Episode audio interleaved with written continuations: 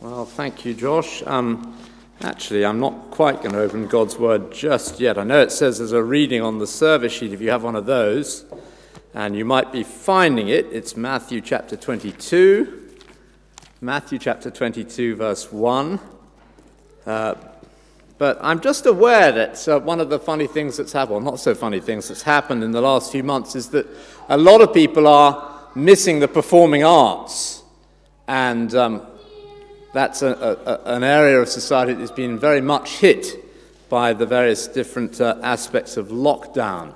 So if you're missing the performing arts, if you're sad that the James Bond film has been delayed yet again, and uh, if that's a, a, an area of sadness for you, I- am pleased to report. Well, actually, I've done the best I can in scouting out some local talent, and uh, we have a very brief sketch to introduce the Bible reading.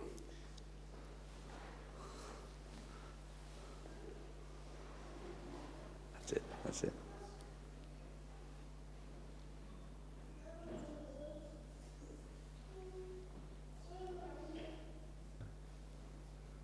Hear ye, hear ye, I have a royal proclamation to make. We have a royal proclamation to make. We have a royal proclamation to make. It is hereby announced and proclaimed that our noble son, Prince Leopold, is to be married. Ah, here are the happy couple.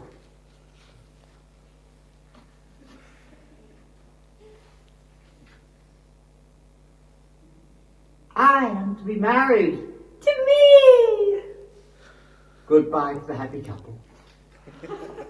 so, I would like you to come to a party. Oh, yes, you must come to the party and celebrate. I thought you were going to say, we want you to come to the party. No, just come to the party and celebrate. Everybody come to the party and let us know. You can tell that we have lots of fun in the rectory um, with that sort of thing. Actually, um, I, I've also brought my interactive whiteboard with me this morning as well, just because the Bible reading we've got talks about that great wedding banquet, God wanting to give a, a massive party for his son Jesus Christ, or the king in the story, wanted to give a party for his son who was to marry, not of course, Prince Leopold, but there we go. Let me read from uh, the Bible. If you've got Matthew 22 to hands, that's good. Jesus' story is so much better than our rather feeble sketch. So I'm going to read that now, and uh, we've got some free Bible images to play at the same time. Matthew chapter 22, verse 1. Jesus spoke to them again in parables, saying, the kingdom of heaven is like a king who prepared a wedding banquet for his son. He sent his servants to those who'd been invited to the banquet to tell them to come, but they refused to come. Then he sent more servants and said, Tell those who've been invited that I have prepared my dinner. My oxen and fattened cattle have been slaughtered and everything is ready. Come to the wedding banquet. But they paid no attention and went off, one to his field, another to his business. The rest seized his servants, ill treated them, and killed them. The king was enraged. He sent his army and destroyed those murderers and burned their city. Then he said to his servant, The wedding banquet's ready, but those I invited did not deserve to come. So go to the street corners and invite to the banquet anyone you find. So the servants went out into the streets and gathered all the people they could find, the bad as well as the good. And the wedding hall was filled with guests. But when the king came in to see the guests, he noticed a man there who was not wearing wedding clothes. He asked, How do you get in here without wedding clothes, friend? The man was speechless. Then the king told the attendants, Tie him hand and foot, and throw him outside into the darkness, where there will be weeping and gnashing of teeth. For many are invited, but few are chosen.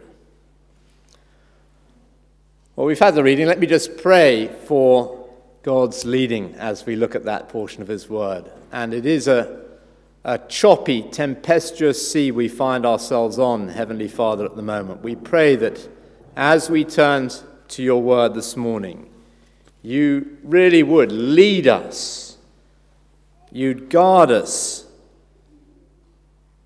by your Word, you'd guide us by your Word, you'd keep us by your word, and you would indeed feed us. We have no help but you, as we've sung. Uh, you help us, Lord, we pray, as we turn to your word. In Jesus' name, amen. Well, the punchline of that story that Jesus told was that verse right at the end many are invited and few are chosen. It seems to me that. Uh, Jesus' parables could often be called a, a title that, that somebody stole later on Tales of the Unexpected. They always have a twist you don't quite expect. And that's certainly true in this one. Jesus says the in crowd, the people that you'd expect to be at the party, end up excluded. And the no hopers, who you think wouldn't have a chance, get welcomed in It shows that God has chosen them and loves them. And He's loved them for a long, long time before they were aware of it. So I want to have a, a two point talk this morning and talk about both of those things. The first one, this is where it all goes horribly wrong, is God's welcome because the whole story is a picture of the way God loves to welcome people into his banquet. It's a picture of an expansive, generous welcome which God offers to us. Of course, that's the exact opposite of what most people's idea of Christianity is. Most people think that God is a God who's against everything, especially if you happen to like it. But no, this picture of Jesus' story is the opposite is a brilliant party. The tables are, are groaning with food. I don't know if anybody present wants to say what their favorite party food is. Anybody got any ideas what their favorite party food is? Jelly. Pizza. I'm sure there'll be pizza and jelly on the menu. Yes? La- birthday cake would be good. Did, I couldn't hear what we had in Daniel's room. I still can't hear. Tim, shout it out for him. Crisps. Oh, yeah. Well, anyway, the tables are grown. Thank you, everybody. I'm sure you come up with some other suggestions if those weren't agreeable to you. There's plenty to choose from. Tables groaning with food. The halls are bustling with people. And uh, I guess there's probably music going on in the background. Uh, a great company to enjoy in the party supremely, of course, the great company of the king's son. It's his party. In Jesus' story, that's appointed to the fact that Jesus Christ is, uh, gives himself to be our friends in the, in the party of heaven. In the Bible, he is the bridegroom. Jesus is the great lover who commits himself to loving friendship with his people. You think about it, I'd be amazed if a loving relationship is, isn't top of just about everybody's wish list. Well, the Bible says here's where to find it that Jesus gives himself in love to us like that. He's the bridegroom of the story. It's very significant that Jesus told this story because the party, as it were, is given at his expense. Let me explain what I mean. In the story, remember the king says, Everything's ready, come to the banquet. And it's a little reminder that the party was paid for in full and provided in full by the one who threw the party, the king. And I wonder if a lump came to Jesus' throat at this point because he was the one that paid for the party, as it were. He died on the cross. It was going to happen in about a week's time for our sins, so that he could open heaven's doors to us and welcome us in. So the party, the feast to which we're invited, costs us nothing, but it cost him everything. It's just a little reminder of God's amazing welcome to us. There's nobody to whom God doesn't say, Come to the party. You might say, I've done so many things that are wrong. I can't imagine God could be remotely interested in me. Or, I knew about him in the past and I've turned back from him. How could he forgive that? Well, look at the figure on the cross that says, My arms are open wide to welcome you in. That's the way he is. God's amazing welcome. But that's not all the story, I'm sorry to say.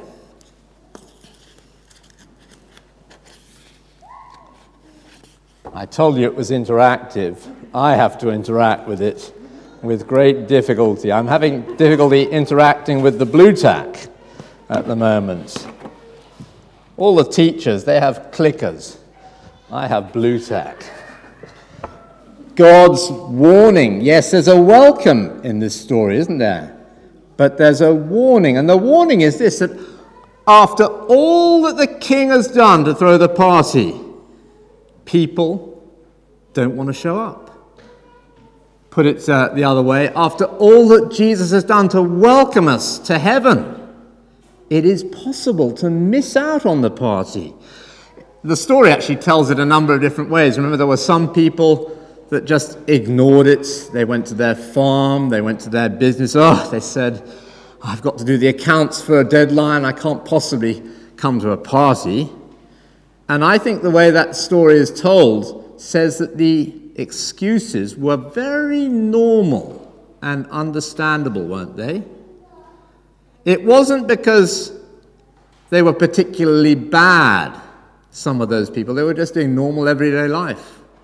And often, what causes people to miss out on God's invitation and His welcome is not that they're bomb makers or bank robbers, they're just busy. Busy, busy, busy. Oh, I meant to get round to it, God.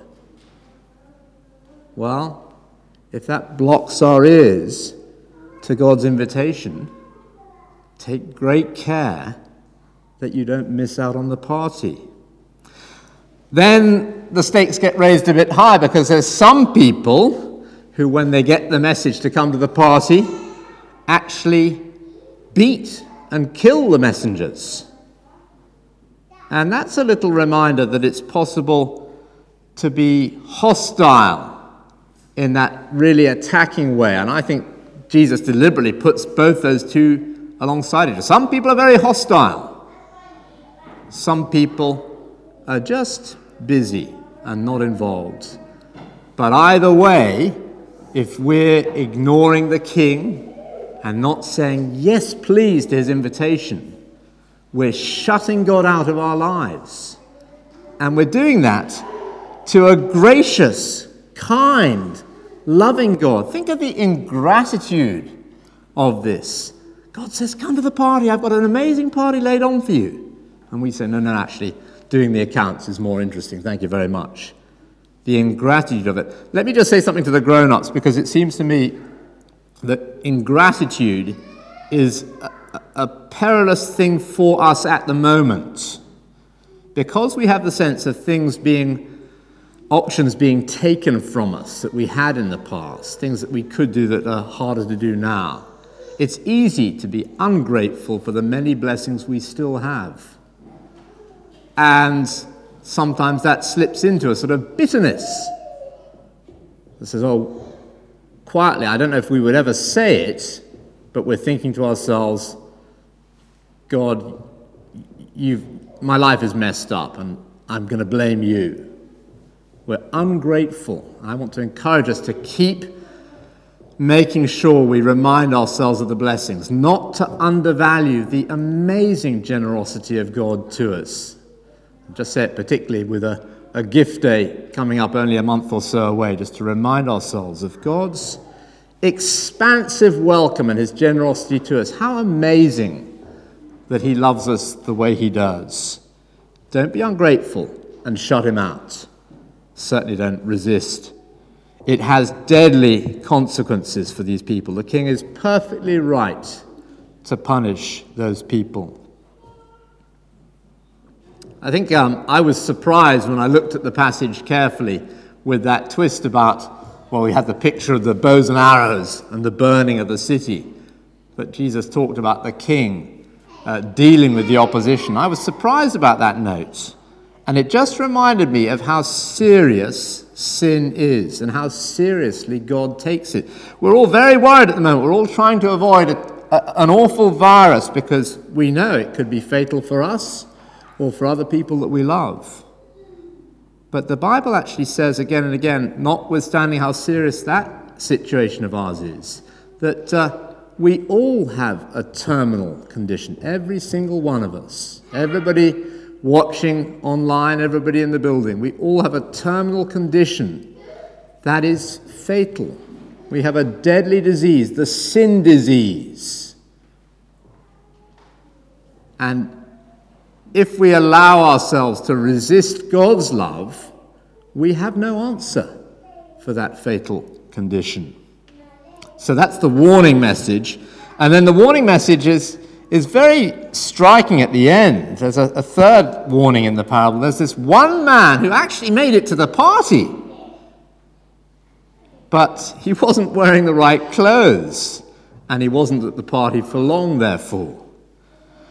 And it's a little picture of the people that Jesus was actually speaking to, I suppose, because they seemed to be part of God's people, uh, a lot of the people in Jerusalem at the day. They seemed to be part of it, but their hearts weren't right with God. They showed it by the way they resisted Jesus Christ. It's a warning to us as well that it's possible to be part of the crowd, but not really friends of Jesus. That might be us, mightn't it? Part of a Christian family, part of a, a Christian culture in our nation but we've never really said, Yes, please, Jesus. Whatever it takes, I want to be at that party. I'll put everything else on hold till I get this settled, my relationship with you. What if you've ever spoken like that to Jesus Christ? If you haven't, watch out that you're not like the man in the story here. Because to be like that is to be a bit like wearing swimming trunks to a garden party at Buckingham Palace when the Queen invites you to a party. You're not wearing the right clothes for the party if you don't have a real friendship, a personal friendship with Jesus Christ. So that's the warning God's welcome and God's warning. I wonder as you hear God's word this morning, which message is God wanting you to hear? He's wanting all of us to hear all of them. But do you need the warning notes? Well, actually, I'm pleased to say that everybody here, everybody online, is hearing the welcome as well. At this stage, Jesus is saying, Come to the party. He's saying it to all of us. If you're a Christian, please, please, please make sure that you are giving that invitation out to others. Remember how the king sent the servants out to the street corners, far and wide, whoever, come to the party. It's our job to tell people.